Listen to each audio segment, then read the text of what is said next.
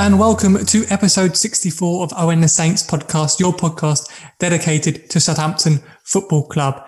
And what a shambles of a football club we currently are. This podcast is recapping our defeat to Tottenham.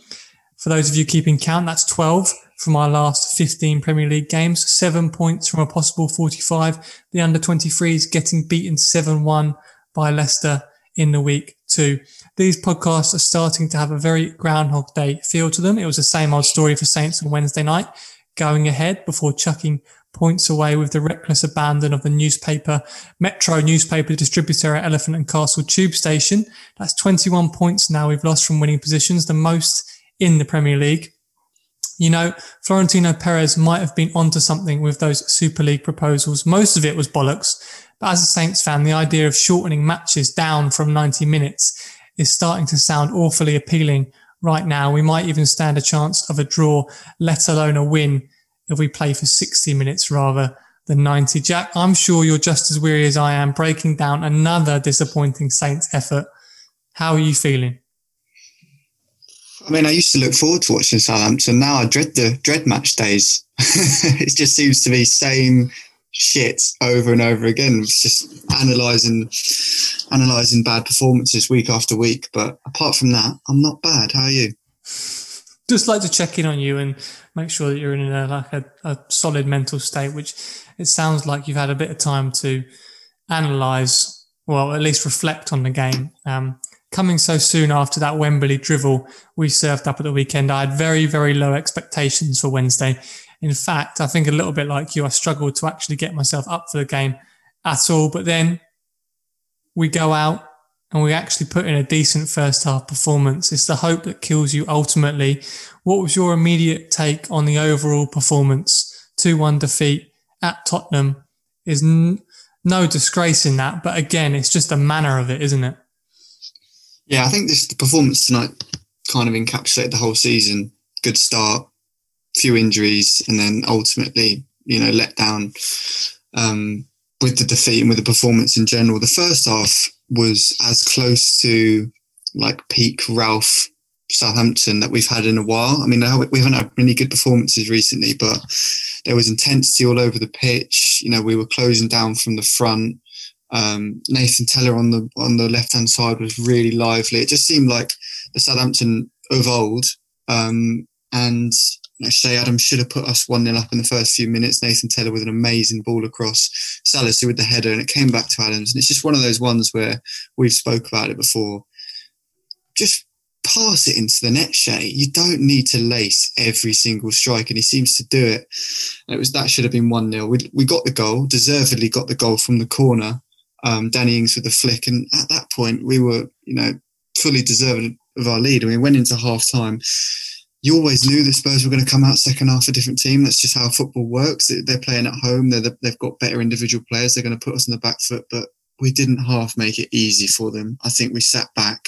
Um, the Danny Ings injury didn't help because he's obviously a crucial player and he leads from the front, but we just sat back and it was, we seem to say it every single week on the podcast, but I wish I lumped 50 quid on a Spurs win at half time because it's so obvious. It's so obvious. I think you can make so much money betting against Saints at the moment because you don't. it just seems to happen every every single week that we just chuck points away, mate. That's what we're good at, isn't it? Just throwing points away from winning positions. Yeah, I mean, there's I think there's two types of Southampton performances now in 2021 that I think we can we can put into into two categories. It's going ahead and losing or going behind and giving up. Yeah. They're the two. So most points from winning positions. You look again Wednesday at Tottenham, Wolves at home went 1 0 up, lost 2 1. Chelsea at home going 1 0 up, 1 0. That's one bracket of Saints performance, which we've, we've kind of, it's, it's plagued us all season really. Um, and the alternative, which we've seen more and more this year, is falling behind and then showing no ability whatsoever to turn it around. And that's what we saw at Wembley against Leicester, but we also saw it in the defeat to West Brom, Brighton as well, Leeds, Everton, all these games in the past two, two months um, where we've gone behind and really haven't looked like getting back into the game at all. And that's the thing I think what happened on Sunday and why it was so disappointing against Leicester because we went 1 0 down and you think, okay, we've got 30 minutes now to turn it around, real push and back and kind of go um, all guns blazing. It's, it's an opportunity to get to, to get to an FA Cup final. And we just gave up almost. We, yeah. we didn't have any ability to force our way back into the game. Um, and that wasn't the case on Wednesday, but I guess it kind of was after they went 2 1 up. We didn't really show much. We didn't have much time. But um, even when it went 1 all, you kind of felt that there was only going to be one winner. The momentum in that second half, we sank back and we can talk about Ralph's substitutions because, again, they are a talking point. The Danny Ings injury was massive, a hamstring tweak, it sounds like. We were talking on the podcast a few weeks ago about him needing six, seven, eight goals between now and the end of the season to kind of force his way into Gareth Southgate's thinking. And it seems because it seemed like he was slipping out of the picture with the injuries and he was scoring. He scored today. He scored on Wednesday. He scored that great goal against Burnley. You just felt that he's picking up a little bit of momentum with those kind of final six games or so. And now that could be it, couldn't it, for him, really? I think so. I think that's his that's his Euro dream over, and I am gutted for him because, like we said, he was so good last season, and that should have been his time to to to play for England. But this season, this is his third big spell on the sidelines now, and for for a striker, you need to be more consistent than that. And Danny Ings has had a poor injury record, and it seems to be coming back to him at the moment.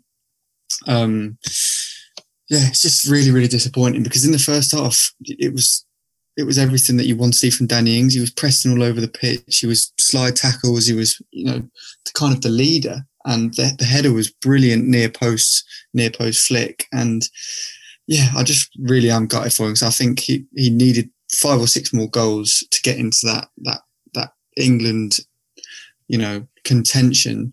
And now, I mean, our next game is next Friday, isn't it, against Leicester? I don't know how we've somehow been put Friday night against Leicester at home again. I think it's some kind of conspiracy against us, mate. I think they want us to get nine or ten nil again. But we've got Leicester, we've got Leicester next Friday, which is what a good seven, eight, nine days away. Um, but if it's a hamstring injury, they're usually three or four weeks, aren't they? So looks to be the majority of his season over. Yeah, I mean, it was ground it's Groundhog Day for a number of reasons, but one of them being that opportunity for Che. And how many times have we sat here on this podcast and talked about his finishing and the fact yeah, that he just all, he just laces it every single time. Um, he's now got a massive role to play if Danny is out for a number of games and there aren't that many games left between now and the end of the season. Um, he actually stepped up quite well, um, previously when Danny missed some time earlier this year. So he potentially has a massive role to play for us in in salvaging what we can from this league season now. 36 points. We talked before about we're not going to get anywhere close to matching where we were last season, but we've got tough games coming up. We've still got to play West Ham. We've still got to play Leicester. I think we've still got to play um, Liverpool. Liverpool, Liverpool as well. Um, so they're no easy games. One positive, small positive I did want to mention was on the goal, James Ward-Prowse um, moving second, uh, obviously behind Matt Le Tissier for Premier League assists for Southampton, 28 in his Saints career, sixth of his season just from set pieces alone. That's more than any other player. Where would we be without his set piece delivery? Because we score an awfully high percentage of our goals from set pieces, as was the case on Wednesday. Yeah, you don't want even want to think about where we'd be without James Ward-Prowse. I just think he needs a proper proper partnership along uh, centre midfielder alongside him that he can build a partnership with because he was decent with Romeu at the start of the season. Well, very good with Romeu at the start of the season, and because of his injury, Diallo's come in and I think started off his Saints career very well, but last couple games I think he has been poor. I know he, he only got half an hour today, but he wasn't good at um, at Wembley on Sunday and performance today. he doesn't doesn't look to me like there's like a strong partnership between those two and they know each other's game too well because you know you compare that Ward Prowse to Romeu partnership they seem to know exactly where each other's going to be and Diallo doesn't really have he's not on the same wavelength at the moment um, but yeah, I think it's just a massive, massive summer for Southampton because I think they do need to recruit another midfielder, someone that's mm. going to sit in that midfield alongside Ward-Prowse potentially. Not not sure if Diallo is completely ready for that yet, unless we tweak the formation and we move away from this two central midfielders and put another player in there. But I don't think Ralph would do that. The problem, as I see it, with the central midfield is we're playing two in there, and the, the roles, as you say, aren't defined. When Romeu plays, his role is so clearly defined to break up play, sit, hold, and let Ward Prowse move forward. mm. Romeu barely gets beyond, barely gets into the final third because he knows what his role is. It's to break up the opposition's attacks um, and to be that shield there. When Diallo plays, like one of the things that when we talked to that League One expert about Diallo and got excited about watching him play in a Saint shirt was the fact that he kept on mentioning how good he was on the ball and carrying yeah. the ball forward. Now we've seen that we've seen that in a Saint shirt. He can. He's technically very good. He can bring the ball forward, um, especially when he first broke into the Saints team. He was doing that to really good effect. But that doesn't work really with James Ward-Prowse because if Diallo's bringing the ball forward and carrying the ball forward and looking to make an impact in that final third, James Ward-Prowse is looking to do that as well. Yeah. So that just leaves a massive gaping hole behind our midfield. Um, so I just don't think they've got the roles defined there. I don't think Hasenhüttl's defined the roles that he wants those players to play in that midfield um, because it's leaving us wide open. It left us wide open against West Brom, improved at Wembley. We were a little bit more solid. Um, but yeah, it's it's for sure something that needs work on the training ground or different personnel or a different formation, as you said. Well, he went, also, he went with he went with Armstrong tonight, didn't he? He so did go with Armstrong an, an tonight. So, yeah, I mean that's not the long term answer either. I think that's just a reflection of the fact that he understands that the, that Diallo partnership now is just not there with Ward-Prowse. So I think he, he changed it to Armstrong, but that's not the long term answer because that takes Armstrong out of his best position. I thought he did well, especially in the first half on Wednesday, but it takes him out of his best position, which is kind of, you want him as close to the opposition goal as possible, don't you?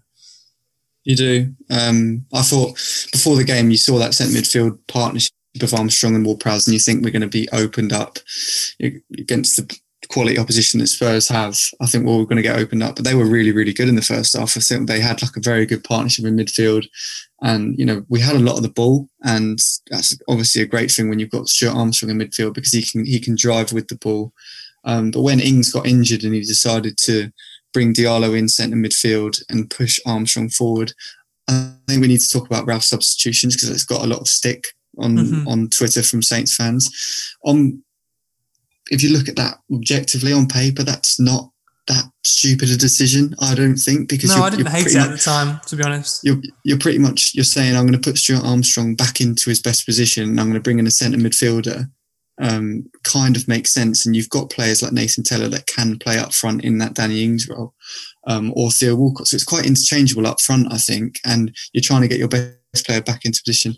However, in hindsight, I do think if something's working well, I don't know. I think it was working well, and then after that, it wasn't working well. So in hindsight, it's easy to pick that out. But I didn't. I didn't hate it at the time. I think there were some other substitutions, like bringing on bringing on Djenepo, bringing on Nathan Redmond. I honestly don't understand what Takumi Minamino needs to do to get in this team. I don't understand. We, we loaned him in from Liverpool. He had those big moments against Newcastle, scored a great goal against Chelsea, and can't get in the team. Didn't mm. play. Obviously, FA Cup tied, and you're thinking, fine, FA Cup tied. He has to play in the league games why are we persistent with Theo Walcott? Absolutely does my head in. I don't I couldn't even pick no. anything out he did tonight. So a couple of times in the first half as well. Like the, the what he does bring to the team is that ability to get on the board and carry it forward. But that end product is so frustrating. One one time when it was a three on three in the first half, um, he had options. I think it was Tella to his left and it might have been Ings to his right. And he took, he just took the shot on from the edge of the box and it deflected, kind of looped up over Lloris and went out for a corner kick. And it's like, Theo, mate, pick your head up and pick somebody out. That is a fantastic opportunity there to get a quality shot on goal. But instead, you've had a pop from 22 yards because, I don't know, you're running out of steam. It's, it's just literally, the, I played five side last night and that is the kind of thing that I would do. I'd try, I'd, I'd shift the ball on my right foot mm-hmm. and I would hit and hope, and I'd hope for a little deflection in the top corner. And when I watched him do that, I was thinking, ah, it's just so frustrating because you want your attacking players to have a little bit more composure then. If he's going to have a shot you have to do more to create a yard of space. You have to try and drop the shoulder or feint one way and go the other way. Because yeah, I agree with you. It's a small moment in the game, but it's those kind of moments where you can definitely get a goal because it was a it was a three on three, like you said, disappointing. It was disappointing. Um, the substitution, I think, for me, was bringing on Djenepo. And that's easy to say now because ultimately he was the one that made the mistake and it was. I have regained gone. my composure from after the, like at the time I was fuming. It's just such a stupid, stupid challenge to make. It's not the first time we've seen him lunging like rash. Um, the Newcastle red card springs to mind, but there have been other, there have been other instances as well where he's just clumsy. He's clumsy on the ball and he's clumsy off the ball. Um, and I think he's one of those players that in these kind of final few games of the season is playing for his role in if, if Ralph stays. And I don't think that's necessarily given, but I think the club wants him to stay and I expect him to stay. And Djenepo is a player that is playing for his role in, in, in Ralph's system. And he comes onto the pitch. I'm not sure why he's brought him on because at that point in time, I don't know what he's going to bring to the team. And he's only going to make, well, he ended up making that mistake. But you can only see something going wrong in our third with him when he brings him on. When the play is being sucked back towards our goal, Musa Djenepo is not somebody I want around the ball defending when we're trying to secure a point away from home no. at Tottenham. Not at all. I think that that whole penalty incident, there's a few things in that. It's the ball in. Nathan, I think it's Che Adams kind of half goes at it and almost almost handballs it himself. It then hits it hits um, Jannik Vestergaard on the hand. I don't think it's handball because his hand's right next to him and it's just come flicked off the player in front.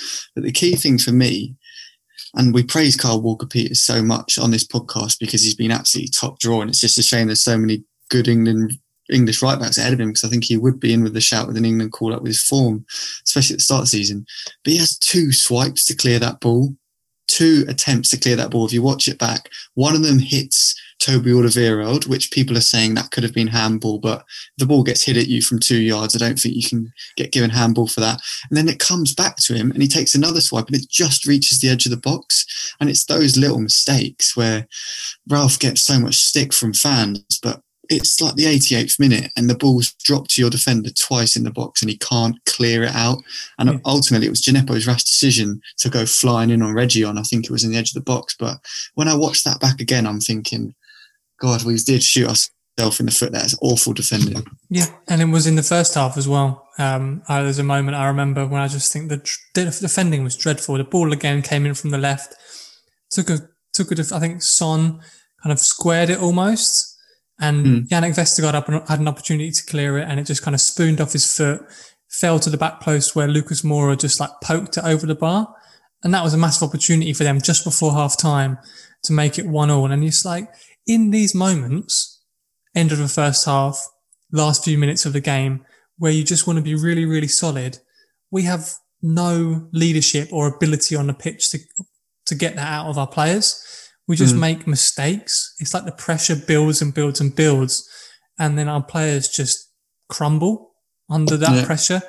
Um, as far as Spurs are concerned, they'd obviously had a terrible week. Um, but there's no better team to play for Ryan Mason, the youngest Premier League manager in history. There's no better team to come up against than us at home. Mm. Um, I saw a, a, tweet saying, as far as Spurs are concerned, their their week started by getting bantered by their Dulux dog, then getting kicked, then getting kicked out of the league that lasts two days, sacking their manager, and it's like, well, you're playing Southampton now, perfect opportunity to get back on track. It it, it really was. It did yeah. feel like that um, because we can't get out of our own way at the moment. Let's talk about what Ralph said after the game. Um, because he was asked about the winning positions stat and obviously 21 points dropped now is the most in the Premier League. He said, What do you want to hear? We can speak about tactics, subs, the way we defend, or whether we should change something. It's not just one thing. Maybe it's the quality of the opponent. You can speak about everything. Now, That's not what fans want to hear, is it? I don't want. I don't. That doesn't it's not, sound great. It's not at what all. it's not what people want to hear. They want to hear their manager pick out something that they know is going wrong that can be fixed. And it sounds like Ralph's just kind of thrown his arms up in the air and been like, "I don't know. It's everything." That's that's not the kind of response that we've got used to. I think under Ralph over the last couple of years or so, because he's usually very clear and you know comes out picks up a few points and says X Y Z we need to improve and this is what we did well. And the fact that he's come out and so he said, "What do you want to hear?" I mean, bloody hell, mate! Please tell us like what's going to change. We've lost twelve out of the last fifteen. We want to hear what's going wrong. There's obviously something going wrong.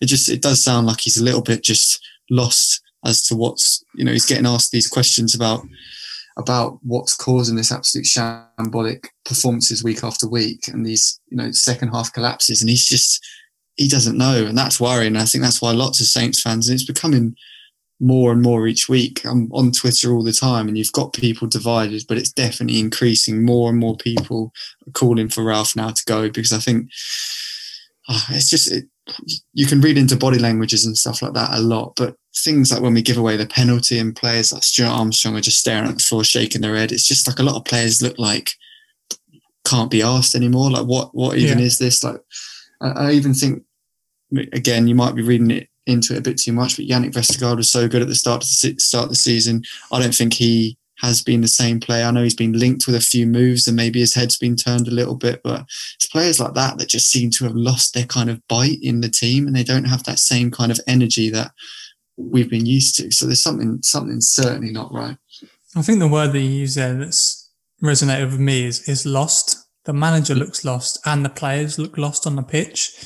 Um, and to a certain extent, like that needs to come from the manager. The sense of direction needs to come from the manager. But at the same time, like I've been critical of the players in the past because it does seem to me like a group of a group of players with absolutely zero bottle basically. Yeah. Um, there's a few in there. Obviously, Danny Ings being one of them has got a quality, but you can't. Re- we just rely on him to such an extent where he has he has a few bad games, and he and he did go through a little run of form where he wasn't hitting his straps like he was earlier in the season. And you just look across the rest of the team, and you're like, who's going to take a game by the scruff of the neck? Stuart Armstrong. Stuart Armstrong, one. maybe, but yeah, but the rest of the players, it's just like they just let things happen to them. Yeah. Now, in the past, that was poor decisions or just like bad luck. There's not much you can do about that. But now it's just like they're just letting stuff roll off them and not even trying, which is why I think many of us, me included, kind of felt like before this game against Tottenham, like, like how bothered can I be? Because you don't really get that sense that the players are that bothered. and then yeah. you get the sense that Ralph is just like, how am I going to change this? And his quote today is like another indication that he doesn't know, which then breeds this like complete lack of confidence across the board. Um, the club from top to bottom at the moment just feels to be in a really unsteady position.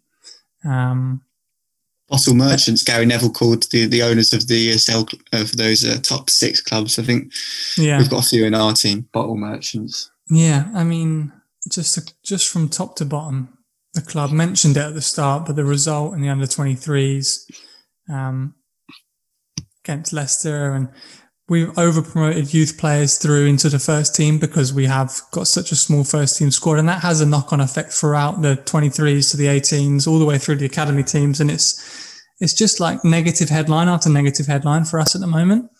Mm. um, and it's a spiral that we've been in now for what three months if not a bit a little bit longer three and a half months. As you said, Leicester up next. Got a little bit of time. Thank God I don't have a Saints game to ruin my weekend this weekend.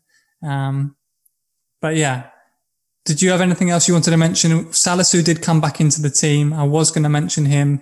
A couple of unsteady, again, a couple of unsteady moments in the first half, first half of the first half, but he's playing that position.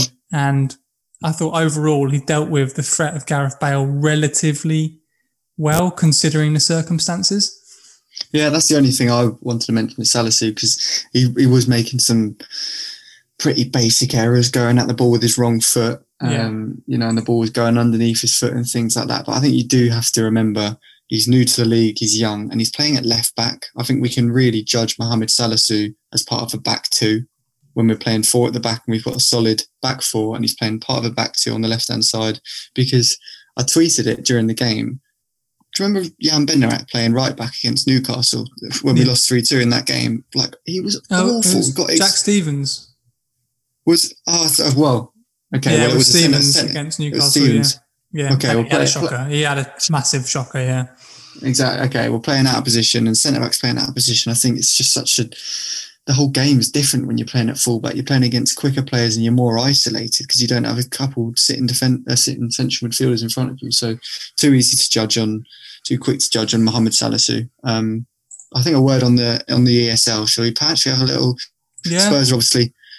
Spurs are obviously a club that went for it this week, and it's all unravelled since we had that podcast on Sunday night, hasn't it? So it's all. Um, they've all bottled it, really, haven't they? They've all bottled it. What what's, It what are your thoughts on it? And do you think do you think there should be some kind of punishment for these clubs? One hundred percent. One hundred percent. Anyone that says otherwise is a blinkered supporter of one of those top six clubs. In the history of the time that I've watched football, there have always been consequences when you're the owners of a club make mistake make mistakes or get greedy, overspend, financial mismanagement. There are so many teams, so many examples of teams being docked points and getting hit with significant fines for going into administration or for doing things that are outside the rules of the competition. Southampton being one of them. We started Yeah. on minus 10 points in League One. There are so many teams that this has happened to. Now, the argument Wigan you, Wigan came thirteenth last season and got relegated Yeah. because of because go. of that. They got And for people of fans of the top six clubs to say, and all pundits, Graham Souness, Jamie Carragher, that have affiliations with these clubs, obviously, for them to say that you can't punish the clubs, you can't punish the players, the manager, you must punish the owners. It's like, I'm sorry, I'm sorry, lads. That's never happened before in football. So why is it happening now?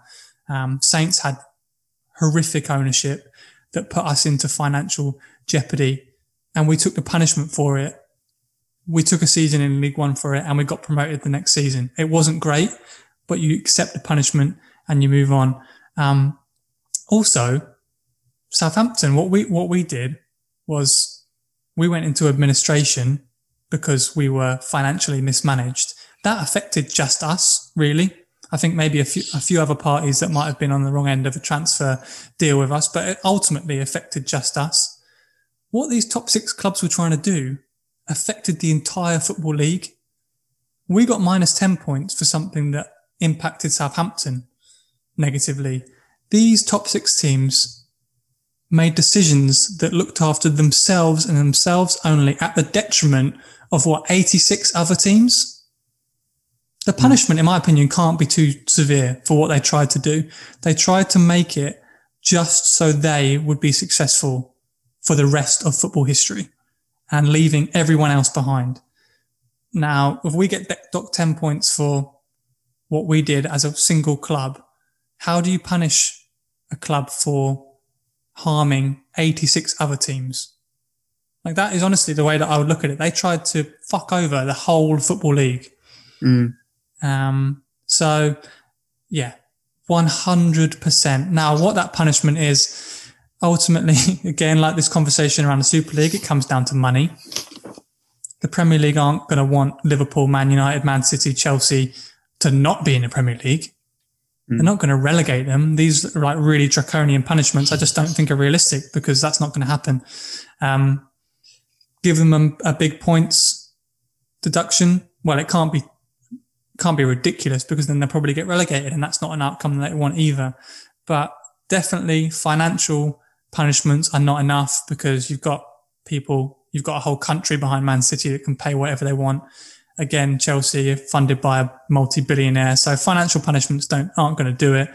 Whether you look at transfer window bans, whether you look at, I think s- somehow it could be worked where you'd put a salary restrictions on them for a period of years that would force them to sell lots of their good players and to have squads that were ma- mainly made up of youth players and some journeyman players. I'd love, love, love to see those top six, top six clubs be taken down a peg or two. And whether you can do that, I don't know legally what the rules are in the Premier League, but some kind of salary cap on them that meant they had to sell the likes of Mohamed Salah and Kevin De Bruyne and they had to leave and go to other clubs that were a little bit better run. Um, mm. That would be great. I mean, what were your thoughts? Sorry, I've gone on there.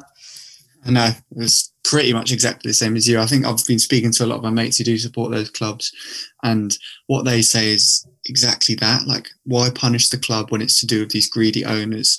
And my view on it is that when is it ever you know not been about the owners? They're the ones that own the club. They make the decisions. It happens in business. If an owner of a business makes a decision that business will be punished. And you might not like these owners. You might not like abramovich. You might not like john henry the glazers but they represent your club and they literally own the club they literally they, own they, the club and i just think yeah. they are the, they, they they own the club and i think if you look at the other teams that have been dock points, like you said, Southampton. I was reading about Wigan before. It's about the owners, and at the end of the day, they punish the club because of the owners' actions. It's never about, you know, it's never about the players. It's never about the fans. It's never about the manager. But this is this is what happens, and I think it's so so naive to say, look, it's got nothing to do with us. Um, it's and just a it's just a self preservation tactic. If you're a fan of a team, you don't want your team to be impacted. I mean, it's as simple as that. They just don't want, they don't want Liverpool or Man City don't want to be harmed mm. because of the actions of, of, of Henry or Glazer or whoever. They don't want it to hurt their on pitch team that they actually support. I mean, Liverpool fans can give two monkeys about John W. Henry, but unfortunately, he owns your club. So what he does will have an impact on your team. Now you can get rid of him. That's fine. But I'm sorry, the damage has already been done in this case. He's already tried to fuck over 86 other teams, so you're going to have to take the punishment for it. And that's the other thing. I think, again, another argument from those fans, those clubs, is that all they did was sign up for an idea. It wasn't, you know, anything more than that. It was sign up for an idea and it's taken down 48 hours later. But like, the I'm idea, sorry. like yeah. that's an absolute joke, isn't it? The idea was to literally, to, like you said, to preserve your future for the for the for the rest of football history and everyone else can sort themselves out and we're going to guarantee ourselves 300 million each year and you know what you can sort yourself out and that money that we're going to get we're going to use in this league and we're going to buy the best players and we'll be the best and it doesn't matter if we're shit because we'll always be the best and it's like okay that hasn't well, it's not actually happened we did try but it's not actually happened so don't punish us but i think it has to be like you said something something that's going to hit them quite hard and i think a, a european ban it might yeah. be difficult because UEFA want them back more than anything. They're probably buzzing to have them back in that competition, so they're not going to do it. But it has to, to say that they shouldn't be punished is an absolute joke. Yeah, unfortunately, I wouldn't be surprised if the punishments were, if if at all, much less severe than they should be. But I mean, in my opinion, what they did was like absolutely despicable, just for the, just for the like the sheer gall of it, just like the attempt to do it is just absolute embarrassment. Um, mm. And yeah, if I was a fan of one of these top six clubs, I'd be embarrassed. And I think a lot of the ones, a lot of the fans that I've spoken to that are my friends that are fans of Liverpool and um, Arsenal were really, really embarrassed. Um, but but yeah, we shall see. We shall see what happens. Um, We've got Leicester up next. I mean, they'll be they'll be a team that will be fuming at those kind of things, wouldn't they? Sitting third or fourth in the table, going for Champions League football, and then it's just like, hang on a minute, Spurs and Arsenal are getting in this because I mean, of sounding. It's an absolute joke, but ninth place. Arsenal, ninth. Spurs what Some... sixth? They were sixth. I don't know. They might have gone up now. Um, but these teams, I mean, shocking. Shocking. Anyway, hopefully we can put a dent into Leicester's Champions League hopes next Friday. Yeah, we can I mean, dream. We'll we can put, dream. Put in a little bit of a better performance um, than we did against against them at Wembley. Um, not that it won't take the pain away from what we offered up against them with a cup final at stake, but I mean, it'd be nice to watch us win a game. Um, so, so yeah, we will catch up after that Leicester game. In terms of Monday, are we going to do a podcast? Probably could just discuss it now. Do you want to do a podcast on Monday? What are we talking about? I'm not sure, to be honest. watch this space. There may be one. Me and Jack will get together and we'll decide over the weekend whether we want to do one. I'm sure there's something we can discuss. Um, and anyway, next week there will be a newsletter. Um, so if you haven't signed up yet, head to our Twitter page and on our profile is a link to sign up to our newsletter. Just drop your email in there. Um, it's Saints FC content, more um, anti top six club content as well. Um, so yeah, check it out. nice one, mate. Speak to you next week. Speak to them.